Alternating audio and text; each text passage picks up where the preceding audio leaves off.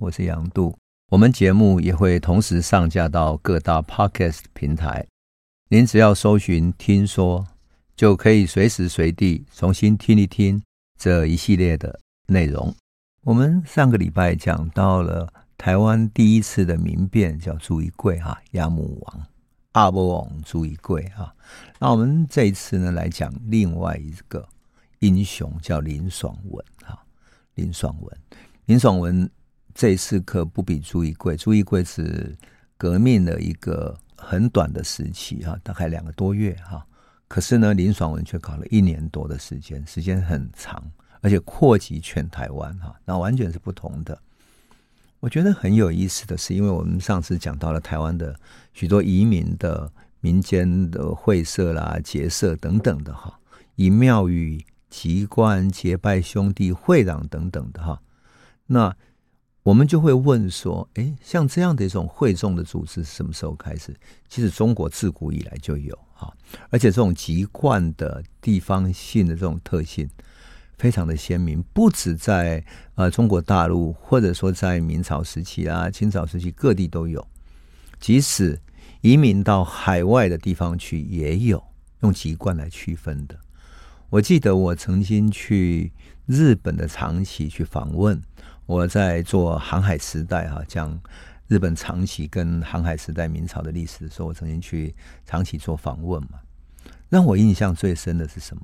日本长崎有三座大的庙，明朝时期的庙，人们称之为三福寺哈，三个很有福气的哈寺庙，三福寺哈。那三福寺是什么呢？一个是崇福寺。啊，崇福寺，它是日本在长崎一座皇壁中的寺院。那它报大雄宝殿哈，第一封门是被日本封为日本国宝，因为日本国宝要经过一阵的认认定才行。它在什么时候建的呢？是一六二九年的时候建的。那另外两座呢？有一座新福寺是一六二八年建的，还有一座更早是福济寺，福济寺。是在一六二四年建的，为什么会有三个寺庙呢？原来有一个寺庙是什么？代表了三江地区的，就是镇江，就是浙江这一带，镇江这一带的啊。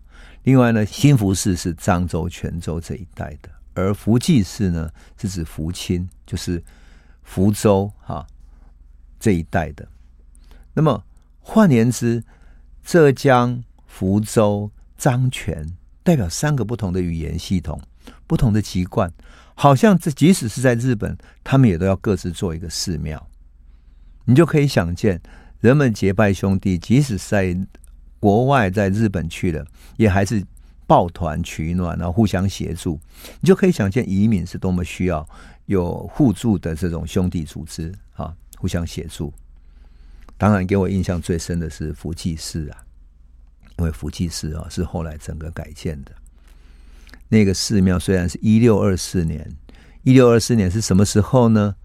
一六二四年就是荷兰到台湾的那一年，也是郑芝龙到台湾的那一年啊，所以那一年非常的重要。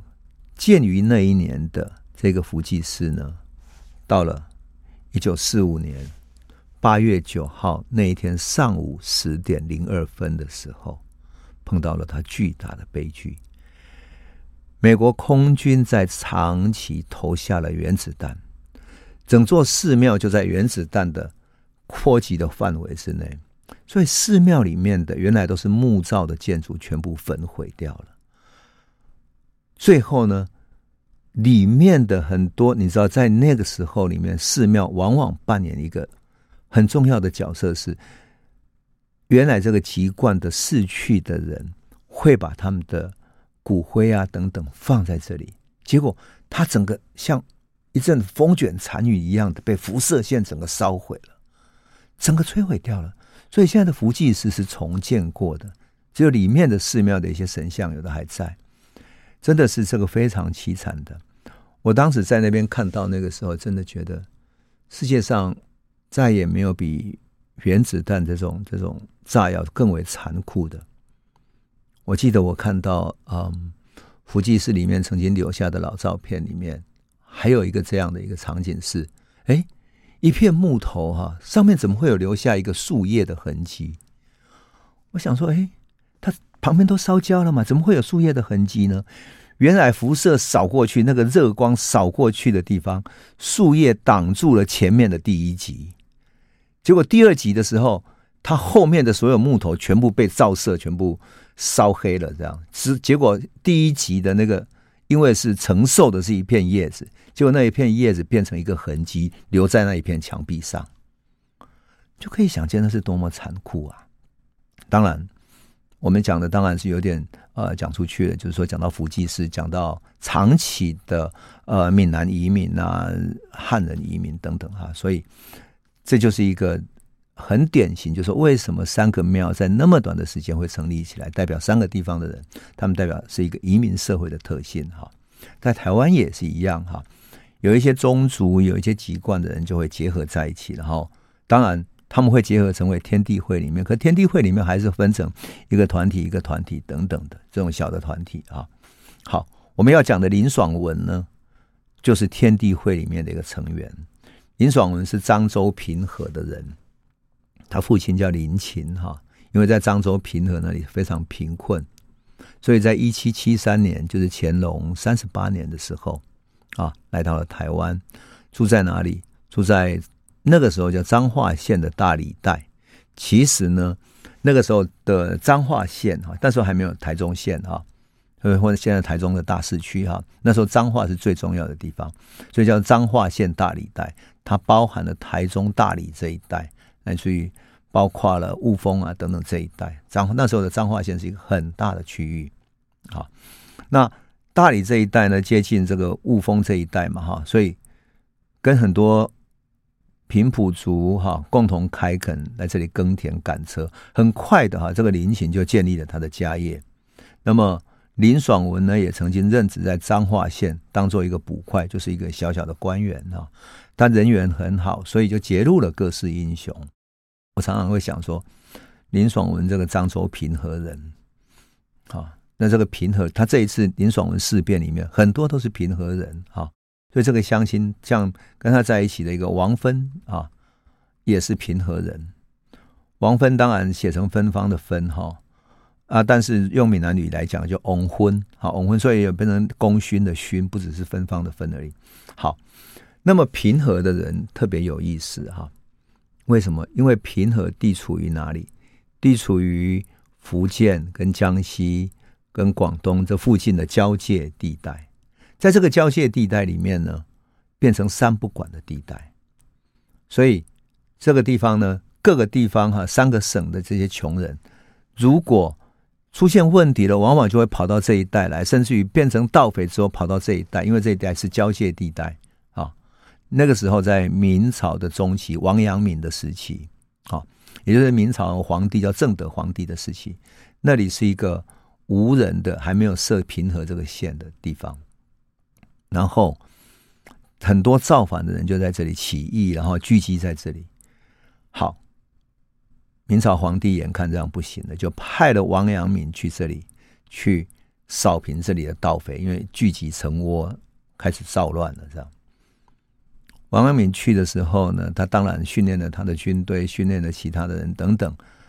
那最重要的，他知道这里其实都是穷人聚集的地方，所以他就。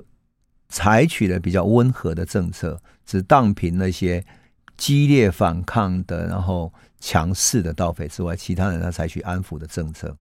等到把民乱平息了之后，他才决定在这里设一个县，叫做平和县，设一个平和线。他希望他们个性平和，不要再为乱了哈。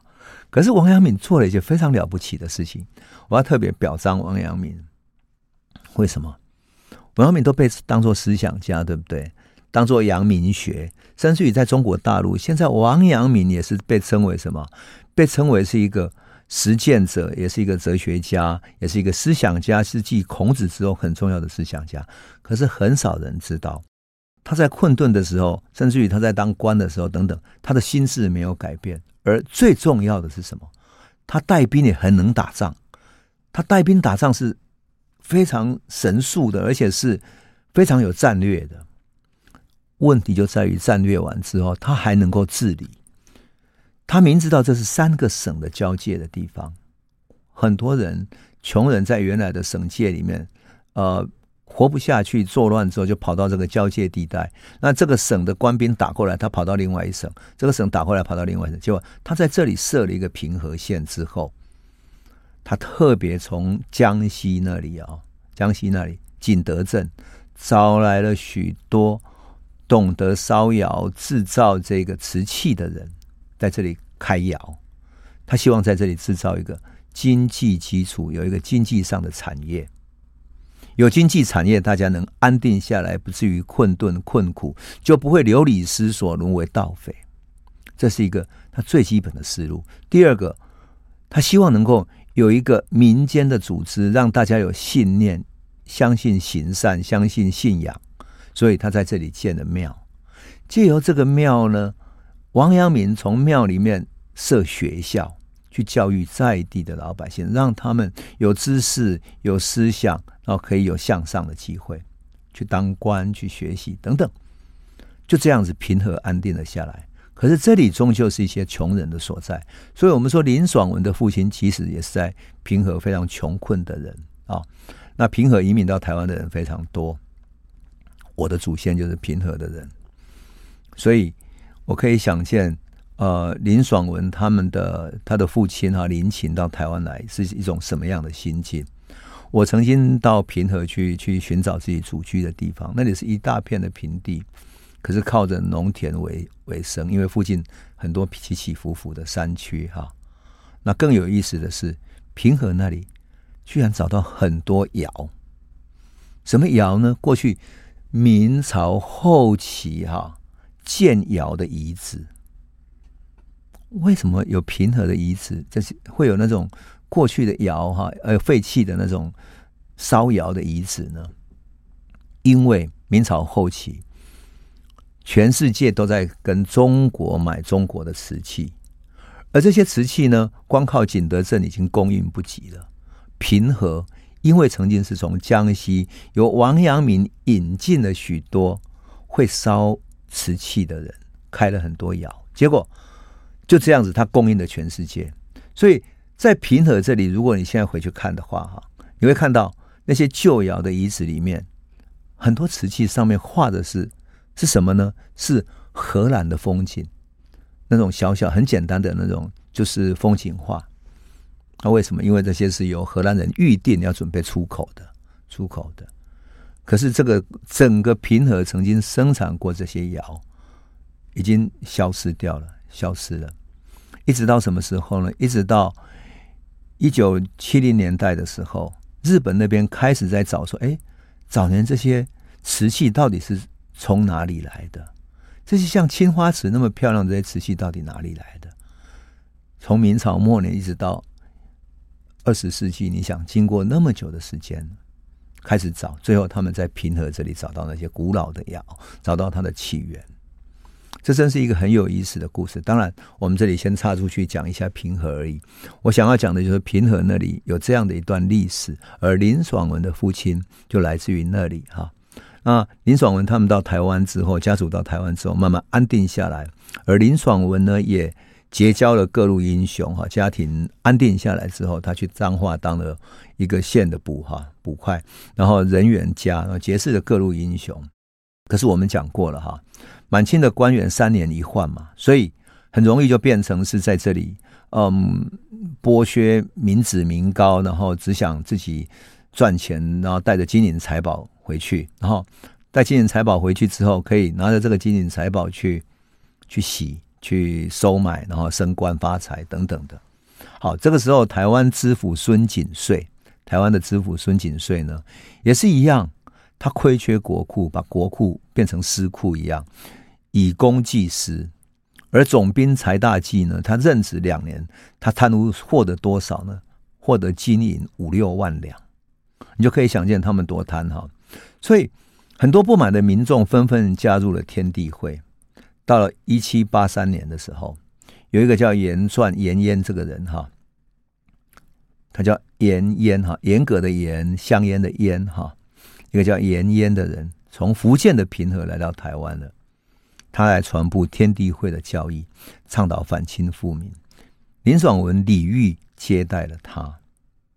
到了两年之后，大概一七八六年左右啊，台湾到李永福跟知府孙景遂，他知道了天地会的活动。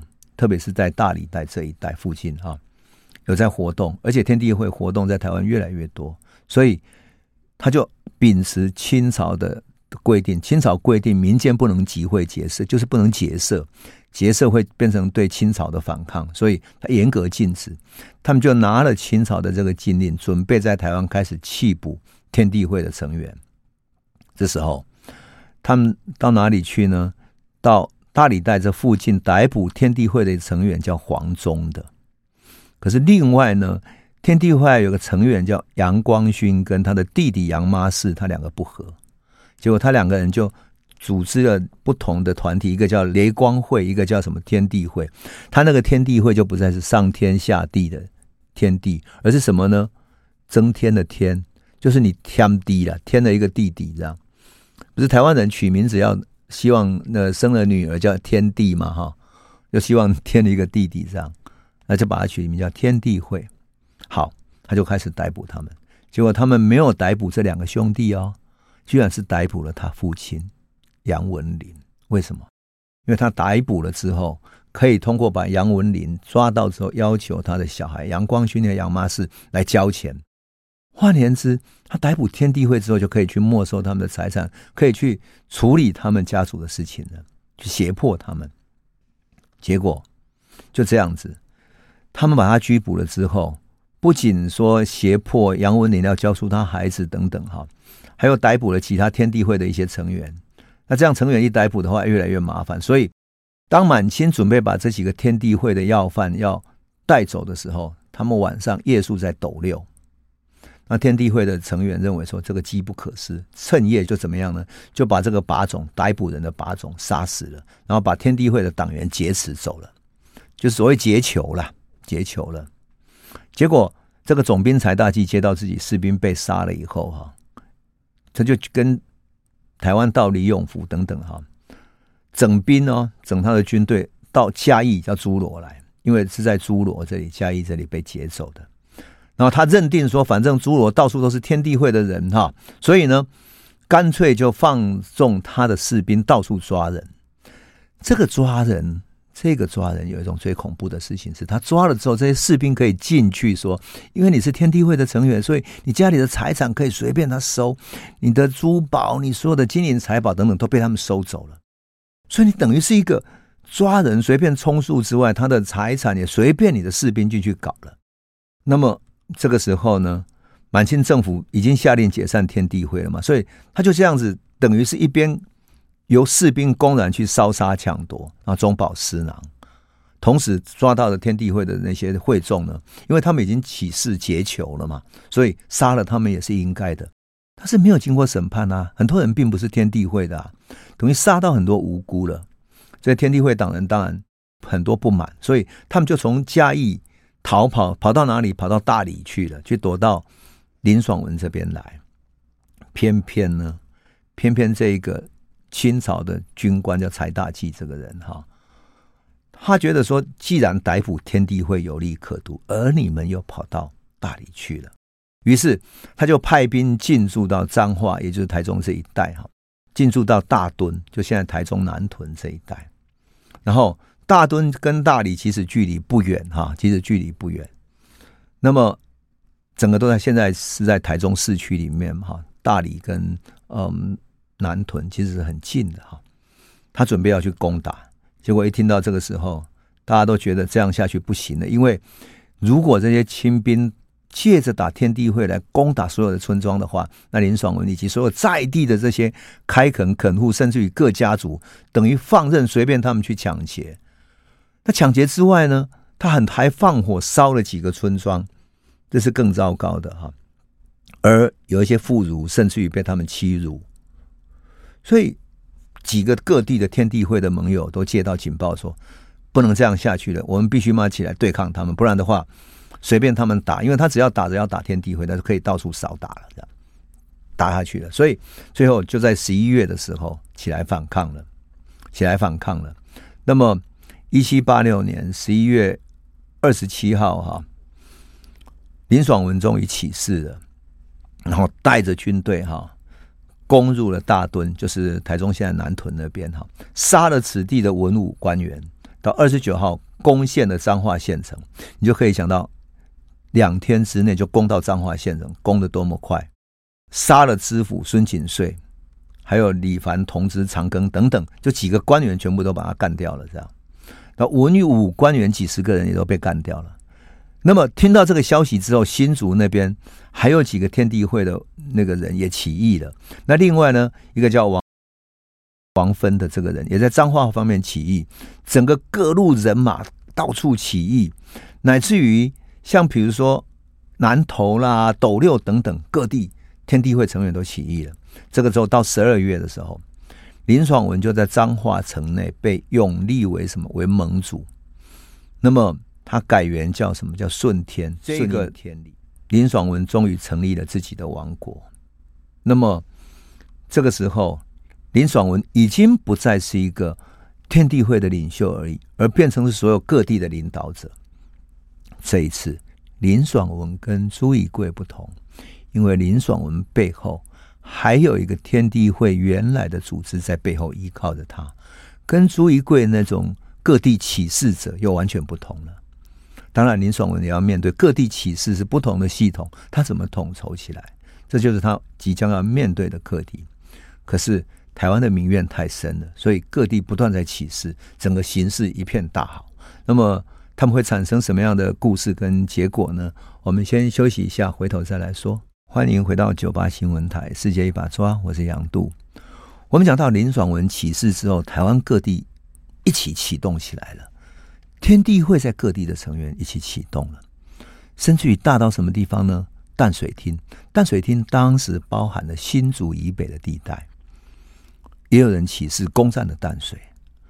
那满清的一个淡水同知一个官员叫程俊，被围杀了，他自杀，被围之后他自杀了哈。他本来平常都是非常欺压百姓的这些人，整个就各个地方的全部都非常起来反抗了，这样，所以。整个台湾哈，大概除了什么呢？两个地方，一个是台南的府城，这是台湾府的所在地，整个中央官员的所在地，没有动到。第二个鹿港，其他全部进入革命军的手中了。那么，为什么鹿港是这样呢？因为鹿港是泉州系的汉人为主。我们都知道鹿港是靠海。那么我们知道清朝时期有一府二路三艋甲的说法，一府就是什么台南，因为它是台湾府的所在地；二路就是第二个发展起来的港口；三艋甲就是第三名的在北台湾。所以台湾的开发是从台南慢慢往北开发，那鹿港刚好在中间，它作为一个最重要的连外港口。连接到大陆的港口，那么它连接的对象呢，就是泉州，所以鹿港还保留着泉州的口音啊。而鹿港因为是海港，所以你今天到鹿港去会看到很多曲曲折折的巷弄。那这些巷子曲折到有一些你你走进去会像迷宫一样迷路了哈。现在当然鹿港的嗯市区道路经过整治以后已经好多了。我记得以前去的时候啊，大概三十几年前去的时候。我简直走入迷宫，最后不晓得从哪里走出来。我就问鹿港的一个耆老说：“哎，为什么你们鹿港这些路为什么不好好做大条一点的呢？你那个马路为什么会是这样？特别是民间的各种住宅都是在曲曲折折巷子里面呢？而且越靠海边，那种巷子越曲折。”那个耆老就跟我说：“这里有两个原因。第一个原因呢，是因为你曲曲折折巷子，海风吹进来的时候。”它不是直直灌进来的，所以曲折巷子可以把风挡住，让风不会那么大。第二个，曲曲折折的巷子会使得海盗迷路。我们这里靠海港，如果有盗匪来攻击的时候，那么我们这里至少有一些地方是他攻到一个地方，他想要进去抢劫的时候，他会走迷路了。那么，所以有一些地方你看起来像是一个民宅、民间的小巷子，可是其实是一个深宅大院。你就是像鹿港辜家的那个宅邸也是，也在一个深巷旁边，所以你就看见了说，鹿港的那个布局是一个非常泉州式的那种，嗯，整个是商业活动中心，而且对于怎么防备自己，就是很有底蕴、很有基础的。那么，鹿港的布局其实就可以使得我们看到林爽文起事的时候，这些鹿港人的神圣。当然。当时入港的还是以泉州系的人为主，而泉州又是商人为主。我们曾经在讲泉州早期在大航海时代啊，泉州的发展，乃至于嗯宋朝、元朝的时候，泉州就是一个啊全中国最重要的港口。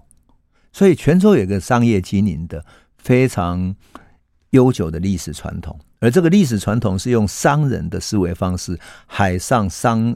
人的经营方式来思考泉州的布局。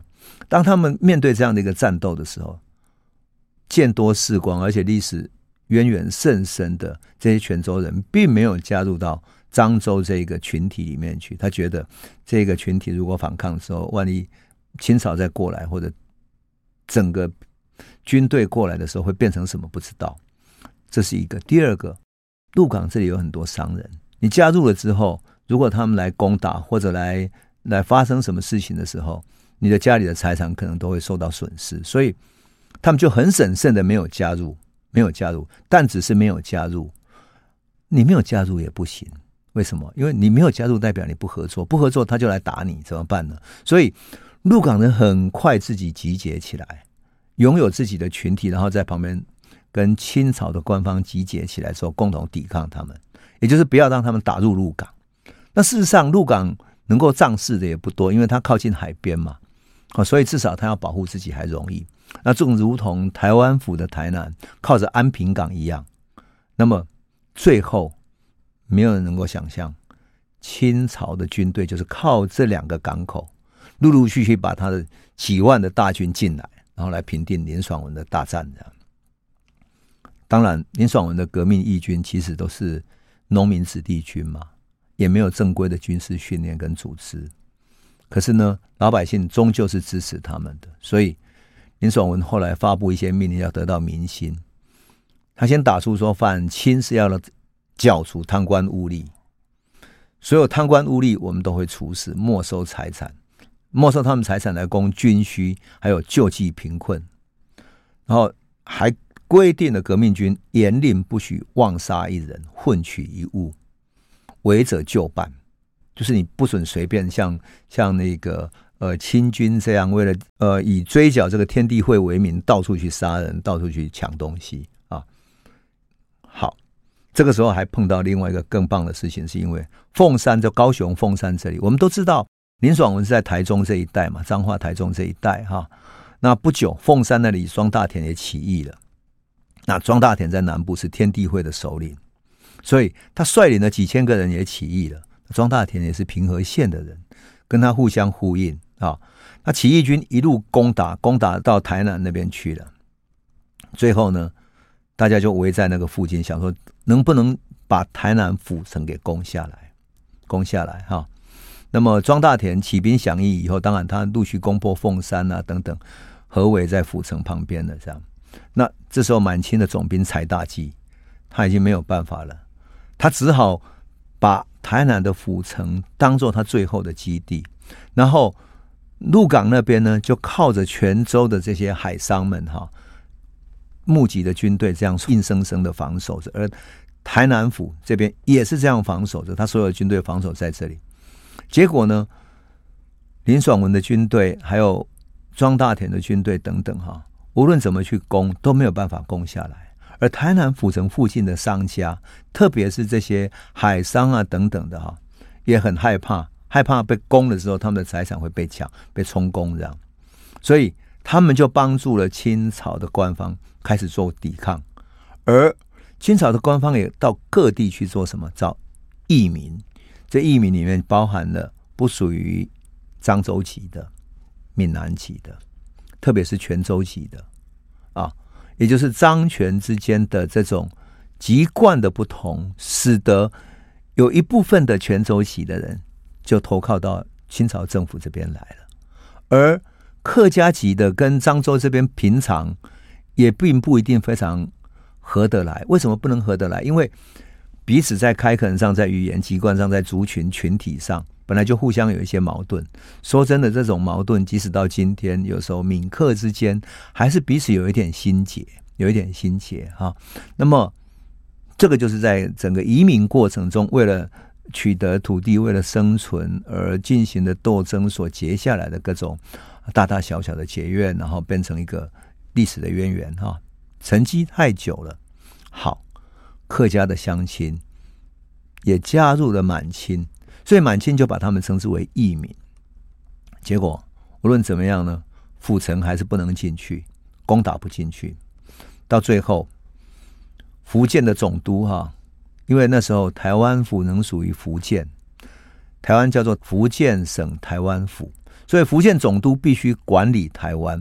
他听到林爽文起义之后啊，从福建那边调水陆两支大军到泉州，然后呢，再派他们过来哈，派四千多个军队过来，可是没有用。到台湾之后呢，这个军队上岸之后，从台南府上上岸之后啊，受到这个柴大基的带领要去攻诸罗，可是攻不下来啊。即使他屯兵了五十几天哦，想说慢慢整备之后再跟革命军打，但是还是没有办法，还是没有办法。那最有趣的是，他们觉得既然没有办法攻诸罗，那么到凤山那边去看看哈。凤山那边应该是庄大田那边的地盘嘛。结果发现，哎，奇怪，凤山城怎么没有革命军在驻守？于是他们就进去又把它恢复过来，说，哎，这是政府军的这个呃驻地了，这样。啊，招一些民众过来说，现在这里没有打仗了啊，大家回来可以开始开垦了等等。结果很有趣的是，革命党人就趁机混入了凤山城，然后埋伏在里面。三月初的时候，林爽文的革命军再度来攻凤山的时候，里面的人互相一呼应，又把他打下来了。所以整个凤山又又被革命军打下来，于是清军这一仗这一波援军整个又失败了，这样。那么这样一波失败之后，后面还要继续怎么打下去呢？我想我们先休息一下，后面再来继续诉说。欢迎回到九八新闻台《世界一把抓》，我是杨渡。我们节目也会同时上架到各大 Podcast 平台，您只要搜寻“听说”，就可以随时随地重新听一听这一系列的内容。我们刚刚讲到啊，清朝的福建总督长钦啊派兵过来，结果没有能够打下来。好，长钦终于被满清皇帝啊，这个乾隆皇帝逼得不行了。最后呢，他决定自己领军过来，领了一万多个军队过来啊。结果呢，这个大军过来的时候呢，碰到一个问题是，他可以从台南府上岸，但是他军队的作战力不强，所以他有一度哈、攻打了到诸罗那里去，攻打了林爽文的部队。可是攻打完之后，又僵持在那里，因为毕竟。林爽文的整个大军是以彰化这里以漳州籍的为主，所以他靠这样子是无法成事的哈，无法成事的。最后呢，两边在攻打的时候，甚至于有一度啊，长清的部队被打败了，打败到最后，整个林爽文的部队攻到台南府这里来了，然后攻到最后把他包围了起来，包围了起来，那么。长清自己哈还佩戴着弓矢啊，到府城的大东门那里去督战。明明说真的啊，明明啊，清朝这个军队其实已经不太能打，因为这个军队实在是从外地调来的，所以不太能打了。最后呢，还好是泉州的义民，乃至于客家籍的义民，一万多个人啊，来帮助满清的军队出城去作战，从黎明打到。中午的时间，战况非常的惨烈，清军终于还是败退了。本来呢，庄大田跟林爽文的军队还要继续推进，可是呢，最后呢，他中了一个埋伏哈，所以庄大田中了埋伏，所以终究没有能够打下来。但是毕竟清军终于能没有能够打下来，长清知道说靠着现在的清军已经打不了了，即使他带了一万多个军队过来，还是打不了。那最后怎么办呢？他赶紧向清朝中央政府在求援，说拜托再派军队过来。最后派了谁呢？派了福康安。好，然后呢，这福康安带了多少人呢？带了六万多个援军。六万多个援军是从中国南方的四个省份把那个精英的部队调来的。调来的部队里面还包括四川的那种山地兵。那个山地兵是什么呢？是在地的藏族的人很多，所以带来的这些人里面呢，这藏族的军队里面可以做什么呢？他们可以打山地战争，而台湾是很多山地的，很多这种战争一打了之后，他们退入山区，山区之后清军就打不进去了，所以他们就大量的派出这样的人来打。好，到八月的时候哈，广东的副都督傅清娥，还有那个江宁将军永庆等等，整个援军都过来了哈。到十月的时候哈，整个乾隆皇帝开始调动了，然后。整个对台湾作战的主将改为谁呢？改为陕甘总督福康安，而且他给一个封号叫做什么“平台大将军”，就平定台湾的大将军。我要特别讲一下哈，在乾隆的十大功绩里面哈，乾隆号称是十全老人哈，那十全皇帝，然后他有十大功绩里面。台湾这一场战役，林爽文这场战役也是他最大的攻击之一，十大攻击之一。你就可以想见这场战争对于乾隆来讲是多么重要，这样。而福康安呢，率领哪里呢？率领湘军，哈，还有率领黔兵，就是贵州兵，还有广西兵，还有四川兵等等的。好，这个地方调集过来的军队之外，加上福建的军队带了多少呢？带了一百多艘的战船，在十月二十九号登陆到鹿港。开始他重新的布局，重新的战斗，而这些军队就跟过去清军是不同的，跟福建这些地方兵不同的，因为他们是经过特别训练的，非常能作战的这种坚决作战的军队，而且是调集过来的精兵。福康安可不是普通的，新疆曾经出事情，然后他也派去那边打仗，所以他是乾隆手下的一个绝顶的战将。福康安去那边新疆作战的时候。对付呃藏族等等的手段之残忍，战略之清晰啊，真的是一员很厉害的战将。好，十一月初四的时候，林爽文的军队终于跟福康安的大军终于在八卦山相遇了。两边决战之后，林爽文终于敌不过这些真正训练过的绝顶的军队了。那么彰化陷落了。这个时候，福康安继续南下。往南呢，攻打哪里呢？攻打嘉义。他派出他的部队逐一打下去之后，哈，那么满清的援军很快就进入嘉义城了。哈，那随后呢，林爽文在率领几万个群众想要去攻嘉义，因为要来保住嘉义这块地方。可是没有办法，因为虽然两方死伤很惨重，但终究林爽文被他打败了。就这样子，福康安一路打一路打，打到。整个逼迫的林爽文一直往后退，到十一月二十四号的时候，福康安已经打到了丁台庄了。那林爽文想说，打了这么久的哈，也许换一个方式来打，趁夜来攻击他。也许清军没有能够适合夜攻，而毕竟大家都是台湾的农民，所以夜间的作战或许会更好一点。结果他把那些火炬列完之后，让他们觉得。充满战斗意志的哈，互相攻打。历史记载说，双方射出了一万多发的弓箭，互相有死伤。可是二十五号的时候，福康安的部队哈，他的部将从西南跟西北两路并进之后，拼力搏杀，最后林爽文不敌，被他打败了。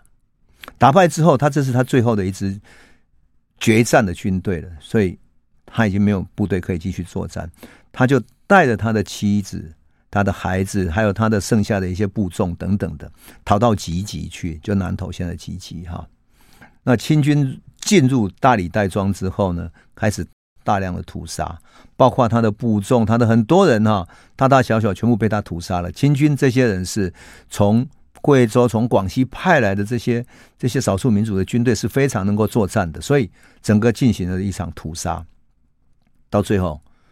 林爽文躲入集集，在山上筑垒，打算对付他们，用山上营一个寨子来来自保。这样，想不到福康安派来的这些四川训练的山地部队，把这个山周围周边这样包起来之后，他们居然能够攀援，在山路上攀援那些山山山路，不止山路，甚至于山上那些很曲折的地形，他也能够攀爬上去，最后把他们包围起来。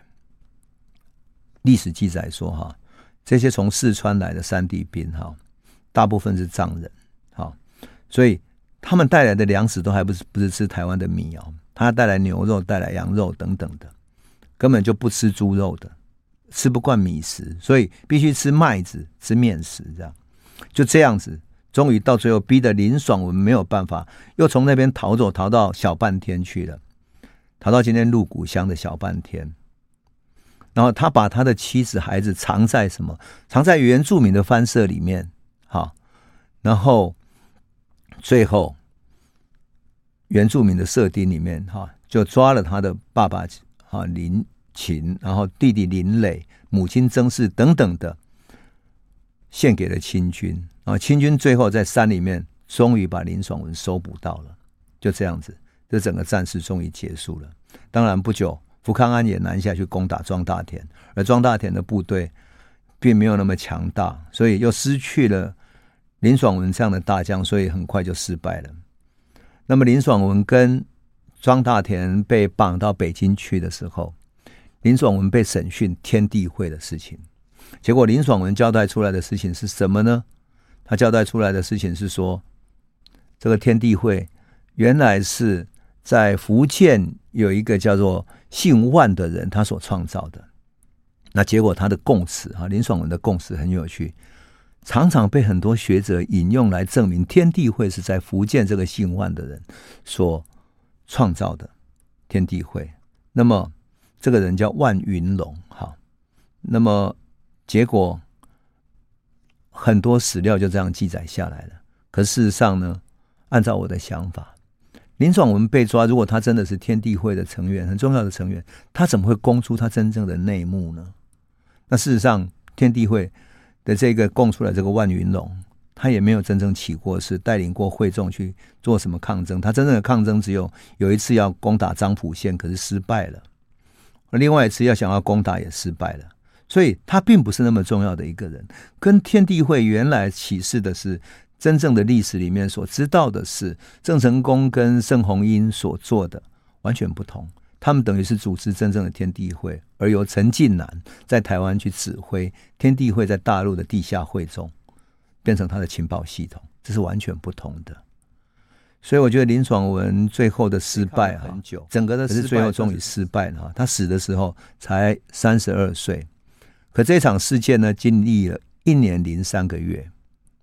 参加人数达到几十万人，整个台湾全部起事，最后只剩下鹿港跟台湾府，你就可以想见清朝历史上这是一次多么规模重大的农民起义，那就是最大的一场民变。通过这场民变，我们也知道了天地会，知道郑成功以及台湾史上整个移民社会的各种特性，也就是台湾史里面的一种特性。这就是我们讲林爽文故事的时候，真正可以深入去感受的。内涵的所在。那我们今天就先讲到这里了，谢谢你。